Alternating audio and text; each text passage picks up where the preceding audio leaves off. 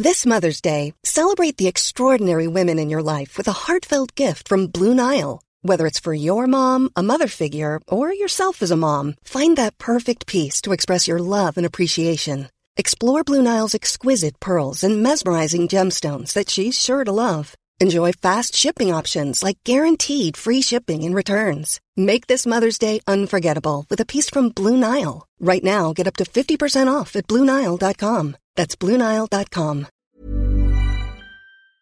Hi, I'm Lawrence Dallaglio, host of the Evening Standard Rugby Podcast, brought to you in partnership with QBE Business Insurance. The show is available to listen to now and right up to the end of the season when the winners of the Champions Cup will be crowned at Tottenham Hotspur Stadium and the fight for the Premiership title will be decided at Twickenham.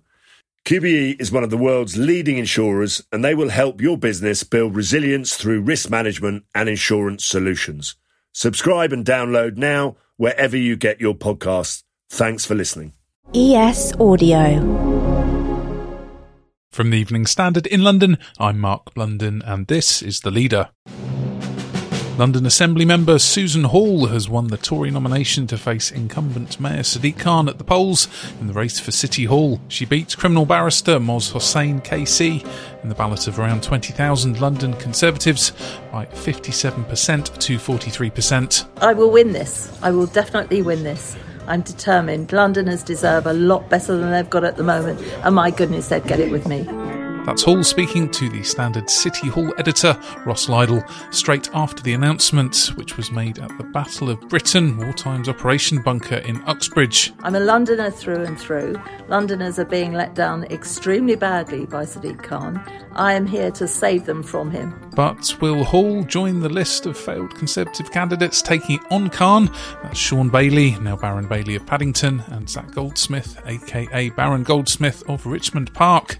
The last Conservative winner was Boris Johnson back in 2012, who beat Ken Livingstone by just a few percent. It comes as YouGov polling suggests Rishi Sunak's approval rating is at an all time low. So, what do we know about the candidate that the Conservatives hope will help them retake the London mayoralty? Now, we're joined from Uxbridge by Ross Lydall. So, Ross, is it Hall for City Hall? That's a very good question. I think you'd have to say at the outset it's unlikely, but it's not impossible. You know, I'm speaking to you here from the Battle of Britain bunker in Uxbridge, which the Tories chose as the place they would announce their mayoral candidate. Party members have been voting for the past fortnight on two candidates, Susan Hall and Moz Hossain, the criminal barrister who was largely unknown. Uh, and Susan won pretty handsomely, it has to be said. She got 57% of the vote. Moz got 43%.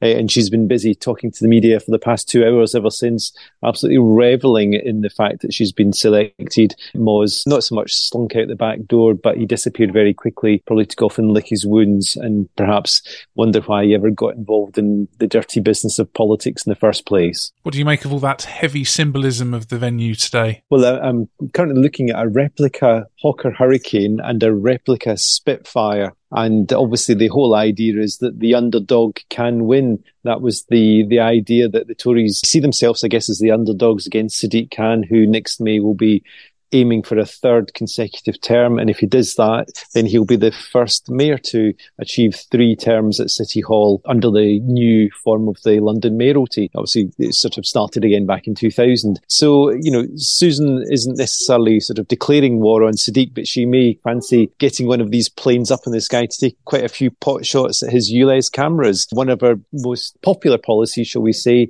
certainly amongst her Tory members, is to uh, sort of take down the ULEZ expansion. She would keep the ULEZ as it currently stands, covering up to the north and south circular roads, but she uh, wants to go sort of all guns blazing. What do we know about Susan Hall's policies? She's primarily going to focus on crime. She admits that simply being opposed to the ULEZ expansion will not necessarily pave her way to City Hall, that obviously many people already live with the ULEZ and many people like it. And there may be many people in outer London who are also happy for the expansion to go ahead as Sadiq plans on August 29th, though we have to await the High Court ruling on this in case there may be a delay. But simply being opposed to the ULEZ expansion won't win her City Hall. What she believes may do, though, is a relentless focus on crime. The Met Police is in special measures, obviously, as we know, and it's been hit by a number of scandals. She's committed to calling in the Commissioner, Mark, or Sir Mark Rowley, on day one and demanding action and uh, ensuring that she will do all that uh, can be done to get the Met back out of special measures. And also, she wants a particular focus on the violence against women and girls and on the more traditional crimes such as theft, burglary, and robbery. How do you rate her cross cutting X factor to reach parts of London that other post Johnson Tories couldn't? Yes, it's obviously the Zac Goldsmith couldn't do it.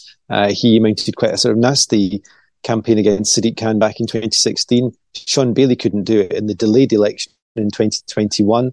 Susan Hall is much more traditional than those two candidates. You know, Zac Goldsmith was chosen because he was a sort of eco campaigner and it was thought he would appeal to the sort of liberal London who uh, may not necessarily always vote Tory, but may have voted for him. Shaun Bailey's own back backstory was another fascinating one. He really sort of rose from uh, impoverished circumstances. He had a sort of troubled history as a child and went on to be a community worker and uh, knew the other side of London, shall we say, from one that's been seen by the tourists, but neither Shaun Bailey or Zac Goldsmith could beat Sadiq. Can Susan? Well, I would say that on the face of it, you would think that she would probably have a better chance than Shaun Bailey had of at least winning all Tory supporters. There's not an obvious reason why she can't get every person inclined to back the Tories would probably be likely to vote for her. Let's go to the ads coming up. What's now for Moz Hossain and will Khan fear Hall? Why not hit follow in the meantime and give us a rating?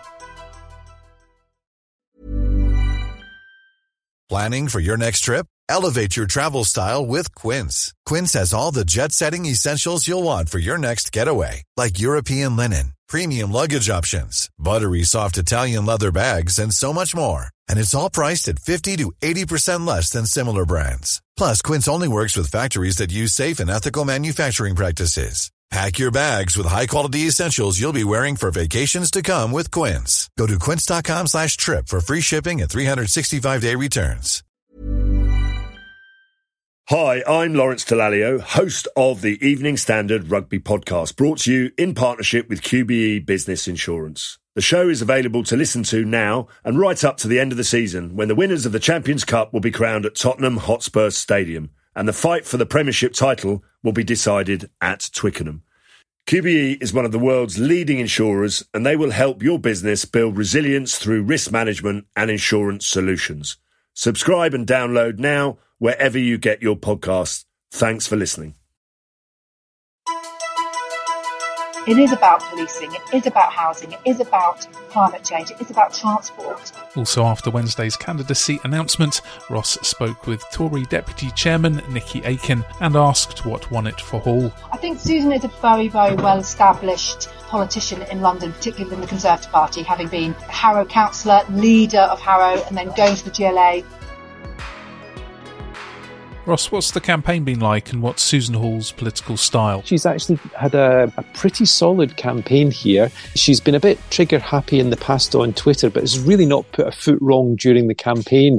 She may, of course, land herself in it in the next nine months. But you'd think that if people are looking for a typical Tory, a common sense Tory who sort of speaks their mind and is prepared to say what she thinks without prevarication and actually make a personal commitment to trying to make London better, then Susan ticks all these boxes. So, Ross, what next for Moz Hossain? We don't really know, to be honest. It sounds like, you know, he was asked during some of the hustings what would he would do, and he said, well, basically he would return to his work as a criminal barrister. He's a King's Counsel. He's one of the best uh, defence lawyers in the country. You know, he's uh, represented people accused of terrorism, of murder, uh, and you'd imagine he'll be going back to the bar probably licking his wounds and wondering, you know, should he really have got into this in the first place? He'd really come from nowhere. Nobody even knew his name before he suddenly made it onto the shortlist four or five weeks ago. He was backed by Iain Duncan Smith, the Tory party leader from a few years or so ago.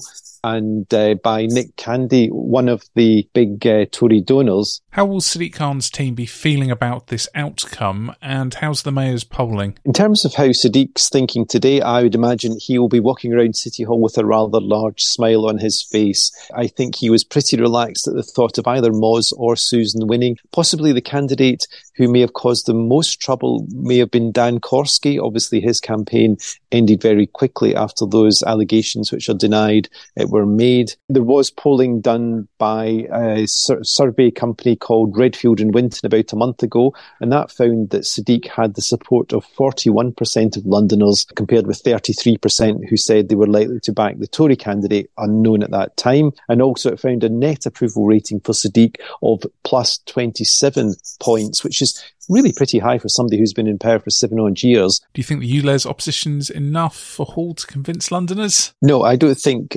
opposition to the ULEZ expansion will be enough for Susan. She's already admitted that this won't be a single issue election. She's got many more ideas. The problem she will have, though, is that because she's opposed to the ULEZ expansion, she will then be asked the question, well, do you believe that air pollution in London is good enough? You know, do you think measures still have to be taken? To that, her answer is yes. We already know she's proposed a sort of £50 million fund to uh, tackle the toxic air hotspots. For example, if councils come forward and say X road or Y road is particularly polluted, then they can apply for funds, for example, to put in electric buses there or for uh, you know more trees or other measures. The problem is 50 million pounds actually doesn't go very far these days, uh, and uh, probably much more of an intervention is needed if you're really to clean up the air. The issue, of course, though, is that many people in outer London and many Tory London boroughs don't believe their air quality is as bad as Sadiq does, and they say in outer London air quality isn't as bad as it is in central and inner London, and therefore you don't need something as radical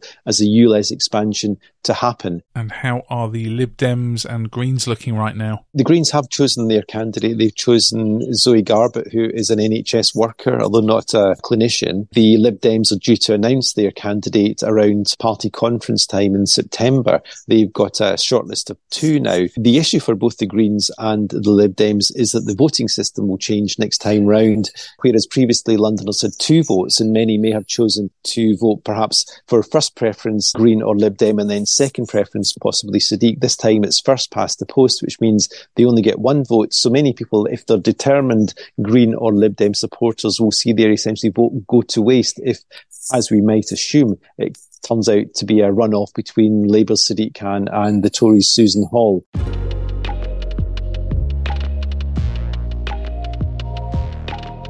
There's more on this story in the Evening Standard newspaper and online at standard.co.uk. That's the leader. We're back on Thursday at 4 pm.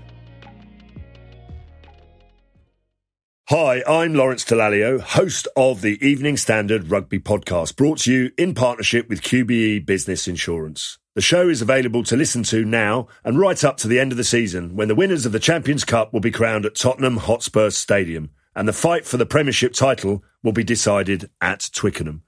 QBE is one of the world's leading insurers and they will help your business build resilience through risk management and insurance solutions.